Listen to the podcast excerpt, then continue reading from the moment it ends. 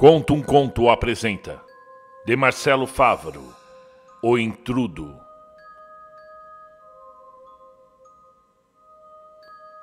Machado de Assis disse, não lembro onde, que o sonho é uma festa do espírito. Devo respeitosamente discordar, ainda que as festividades carnavalescas remontem a milênios. Também é de outrora que remonta o meu pesadelo. Os entrudos, malditos entrudos, continuam em meus sonhos, apavorando o descanso das camadas mais profundas do subconsciente de um pobre desequilibrado como eu, que tenta em vão encontrar um motivo nessa noite para não meter uma bala em meus miolos e assim acabar com os seus olhares perniciosos que invadem minha alma desde os tempos mais remotos de minha infância. Disse que a desventura teve início ainda em meus primeiros meses de vida, em uma cidade que infelizmente não posso dizer o nome, mas que, a exemplo de Olinda, mantinha grande tradição de bonecos gigantes carnavalescos. Quando se deu a visita de meus pais à minha bisavó, casa secular, quartos grandes com tetos altos, janelas gigantescas que davam direto à rua movimentada. O carnaval atraía multidões pelas íngremes e estreitas veredas da centenária cidade. Dizem que esses dias são amaldiçoados. Dizem. Espíritos sombrios ganham liberdade para seguir os blocos em busca de saciar seus desejos, os prazeres da carne, as volúpias do corpo e a sede da orgia os fazem seguir em horda espectral pela avenida atrás daqueles que, ainda encarnados, estão dotados do mais pleno arbítrio mal aproveitado. E por isso bebem do vinho, comem da carne, abusam do corpo, cometem os maiores excessos para, enfim, tomados pela exaustão, que estejam lançados às calçadas quando o sol nasce, vencidos e usurpados pelos verdadeiros surrupiadores de almas, aqueles seres que sugam suas vitalidades, suas sanidades, e depois o que sobra? O esgotamento, a doença, o arrependimento e a morte. Os primeiros meses foram marcados por um desabrochar alegre e saudável. Tinham-me como um bebê atencioso e brincalhão, pelo menos até aquele carnaval. O que contam é que meus pais, desejosos por aproveitar os prazeres da folia, haviam me deixado aos cuidados de minha bisavó. Saíram para beber à noite, que vinha quente, propiciando o esbalde. Deixou-me dormindo no quarto dianteiro, a matriarca, e ficou na sala a tricotar. Na rua, o bloco passava, deixando a quem estivesse dentro do quarto uma visão privilegiada dos entrudos, ou seja, os gigantes e tradicionais bonecos que desfilam a homenagear os deuses e reis. Já estive em outras cidades onde são confeccionados esses gigantes e nada neles me pareceu anormal. Mas os bonecos daquela cidade, a cidade de minha avó, bem, eles têm algo inumano em suas faces, algo de homem e algo de bicho. Infelizmente descobri isso muito cedo. Tinha eu apenas meses, e lá estava dormindo no dormitório espaçoso e escuro de minha avó. O quarto era apenas iluminado pela luz que vinha da rua e que entrava pela gigante janela. Num dos cantos, um guarda-roupas antigo, e no outro, um enorme crucifixo em cima da cama, com um terço em madeira escura iluminado por uma fraca luz verde. Até hoje, anos depois da morte de minha bisavó, evito entrar no que fora o seu quarto. Junto com ela estava apenas a Miramar, uma criada. E foi ela que me contou, já mais velha, evidentemente. Entretanto, embora fosse ainda um bebê, guardo imagens monstruosas dentro da minha mente perturbada. Ao passar o bloco da meia-noite, que trazia como um mote um cortejo, em que os personagens dos bonecos gigantes eram um anjo e um demônio. Disse que, ao passar esse boneco sombrio, ouviu-se um grito lancinante vindo do quarto. Era eu, em berros que se ouviam para além do bloco carnavalesco. E ao entrar no quarto estava eu petrificado, um bebê gelado, roxo de tanto chorar, com os olhos fixos na janela, por onde se poderia ver o boneco passar. O pavor não cessou imediatamente, conforme me contaram. O bebê não parava de berrar, nunca se viu tamanho pavor nos olhos de ninguém, e nada, não havia nada que o acalmasse. Deram-me leite, banho, massagem abdominal e nada, nada adiantou. Depois de uma hora de profundos uivos infantis, finalmente eu desmaiei, roxo, quase sem pulso. A partir de então, disseram-me, tornei-me diferente. Não mais ria com a naturalidade. Fiquei um bebê sombrio, introspectivo e perturbado. A visita carnavalesca se deu novamente aos meus 7 anos. Novamente queriam meus pais aproveitar a noite na cidade e novamente deixaram-me dormir no quarto de minha bisavó.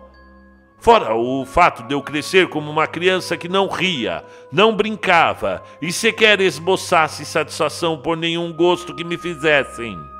Sequer lembravam onde tudo começara. E novamente colocaram o filho para dormir no quarto de sua bisavó. O quarto escuro, com o enorme crucifixo na parede. O quarto centenário. E ali, bem, ali eu tive a pior experiência de minha vida. Começou com barulhos na janela. O som das marchinhas de carnaval era ensurdecedor. Parecia que o deus Baco, símbolo do hedonismo, havia aberto as portas dos bacanais eternos, onde a luxúria era transmitida sob guinchos e uivos de prazer. A multidão descia possessa, entregue aos mais saborosos gozos, deleitando-se, trocando seus suores.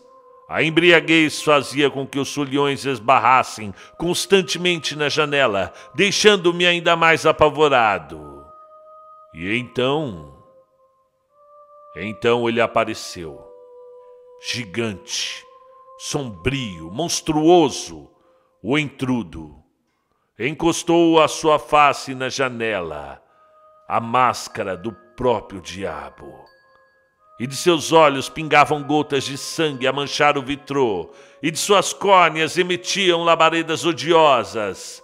O boneco olhava pela janela e ria o seu riso mais maligno, e os seus dentes eram desumanos, ordinariamente horríveis.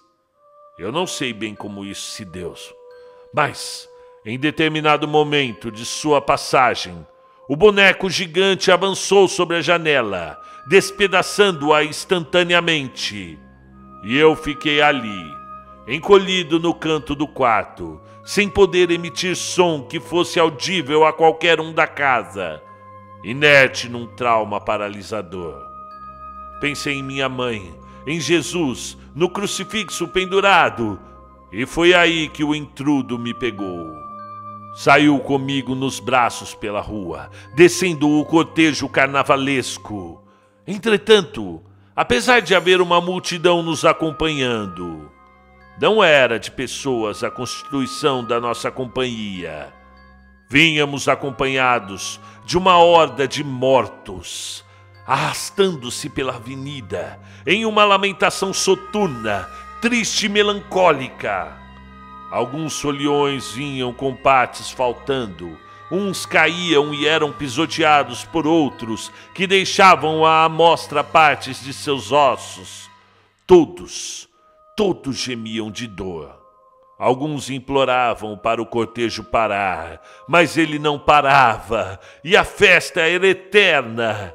Uma legião de espíritos descendo uma rua interminável, no gozo profundo, no prazer hediondo e eterno. E foi assim. Foi ocorrendo. Dia após dia, mês após mês, ano após ano. O bloco não tinha destino. Continuava, eternamente. E eu estava ali, preso ao intrudo, que orquestrava a banda, composta de cadavéricos instrumentistas, todos mortos, todos esgotados pela folia eterna. E o bloco não parava. O bloco queria mais. E eu fiquei ali, acorrentado ao boneco gigante, obrigado a seguir junto daquela legião. Alguns solhões iam chegando com os anos. Vinham das mais diversas maneiras. Uns chegavam tossindo como afogados, outros apareciam em chamas, mas todos contavam excessos em vida. Amantes, bebidas, sexo, drogas, todos levavam uma existência de luxúria. E agora, condenados a ter a alegria eterna, definhavam diante dos seus prazeres. Os que não aguentavam mais andar eram arrastados por correntes ligadas ao intrudo, deixando um rastro de sangue no final do bloco. Acompanhei o cortejo monstruoso por 22 anos. Finalmente, quando escapei e voltei a mim, já era um adulto. Nesse tempo todo em que fui escravo do intrudo, meu corpo físico permaneceu no manicômio da cidade. Os enfermeiros até se assustaram quando retornei da viagem espectral. A maioria nem trabalhava lá quando cheguei ainda criança, levado por meus assustados pais. E com o tempo, consegui mostrar sanidade a ponto de ganhar a liberdade. Entretanto, já livre e tentando viver o que restava da minha vida, ainda assim eu sonhava com um enorme boneco de carnaval, com sua cabeça gigantesca e flamejante, buscando-me novamente para mais um bloco.